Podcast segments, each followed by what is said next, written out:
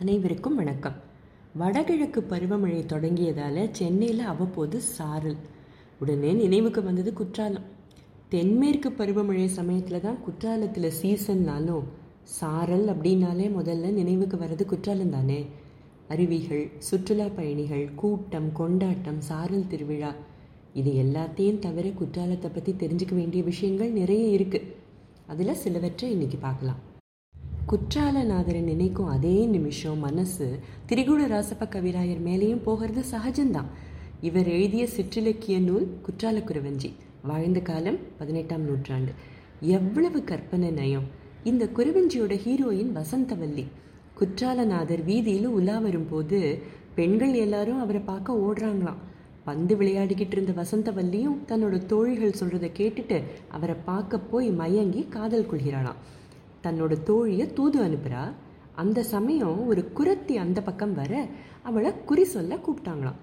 அவள் தன்னோட நாட்டோட வளங்களை பற்றி சொல்லிட்டு வசந்தவல்லியோட காதலை பற்றியும் குறிப்பிட்டு அது நிறைவேறும்னு சொல்லி பரிசு வாங்கிட்டு போனாள்னு கதை அப்படி தான் போகும்.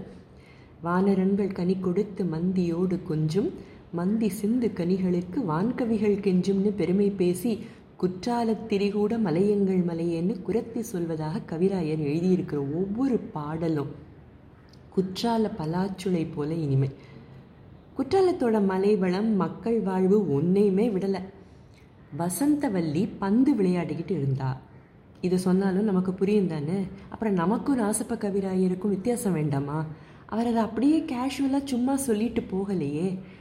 செங்கையில் வண்டு கலின்களில் என்று செயம் செயம் என்றாட இடை சங்கதம் என்று சிலம்பு புலம்புடு தண்டை கலந்தாட. இரு கொங்கை கொடும்பகை வென்றனம் என்று குழைந்து குழைந்தாட. மலர் பைங்கொடி நங்கை வசந்த சௌந்தரி பந்து பயின்றனளே. பந்து துள்றது மாதிரி இருக்கிற இந்த பாடலை இப்படி தான் படிக்கணும்னு சொல்லி கொடுத்த தமிழாசிரியர்களை இந்த நேரத்தில் நினச்சிக்காமல் இருக்க முடியுமா? இப்படி படிக்கும் போது நமக்குள்ளேயும் அந்த துள்ளல் ஒட்டிக்குமா இல்லையா? இலக்கியத்துக்கு அந்த பவர் நிச்சயம் உண்டு. இலக்கியங்கள் மயில் தொகையால் மனதை வருடி நம்ம கற்பனை திறனை விரிவடைய செஞ்சு நம்ம அனுபவங்களை மட்டும் வச்சு ஒரு பெட்டிக்குள்ளே வாழற ஒரு வாழ்க்கையை மீறி பல விஷயங்கள் இருக்குன்னு நமக்கு நிச்சயம் புரிய வைக்கும். ஆனால் பிரச்சனை என்ன தெரியுமா? இதெல்லாம் வேஸ்ட்டு இதையெல்லாம் படிக்கிற இந்த நேரத்தில் பொழப்ப பார்க்குற வழியை பார்ப்போமா? யாரோ எதையோ எப்போவோ எழுதி வச்சுட்டு போனதை படிக்க நேரம் இல்லைன்னு நினைக்கிற உலகத்தில் வாழ்ந்துட்டுருக்கோம் கரும்பு இனிக்கும் அப்படின்னு சொன்னாலோ கேட்டாலோ இனிக்குமா? சாப்பிட்டு பார்த்தா தானே சுவை தெரியும். பராசக்தி கிட்ட ஒரு உரிமையோட கேட்டான் இல்லையா நம்ம முண்டாசு கவி கேட்ட பாடல் தெரிஞ்ச பாடல் தான். கொஞ்சம் திருப்பி போடுவோமே.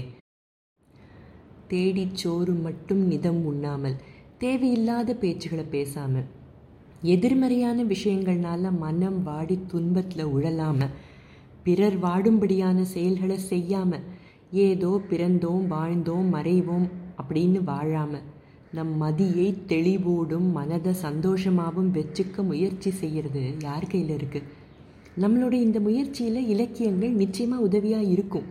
திறந்த மனமும் ஆர்வமும் இருந்தால் போதும். இன்றைய பதிவை தொடங்கும் போது திருக்குற்றால குறவஞ்சியை தவிர இன்னும் ஓரிரண்டு தகவல்களை பார்க்கலான்னு தான் நினச்சேன். ஆனால் இலக்கியம் பேச தொடங்கியதும் நேரம் போனதே தெரியல. வேறு எதையாவது பேச தொடங்கினால் இந்த பதிவு நீண்டுக்கிட்டே போகுங்கிறதுனால இதோடு இன்னைக்கு நிறுத்திக்கலாம். கையிலே எனும் வடமலைக்கு தெற்கு மலை அம்மே கனகமகா மேரு என நிற்கும் மலை அம்மே சைலை மலை தென் மலைக்கு வடக்கு மலை அம்மே சகலமலை என் தனுக்குள் அடக்கும் மலை அம்மே திரிகூட மலையங்கள் செல்வமலை அம்மே குரத்தி பாடுறா. இந்த குற்றாலத்தை இனிமே நினைச்சா சாரலையும் அருவிகளையும் மீறி எளிமையாவும் இனிமையாவும் பெருமையாவும் இந்த குரவஞ்சியை எழுதின திருக்கூட ராசப்ப கவிராயர் பெயர் நிச்சயம் நமக்கு நினைவுக்கு வரும் இல்லையா? முடிவில்லாத தேடல் தொடரும். நன்றி வணக்கம்.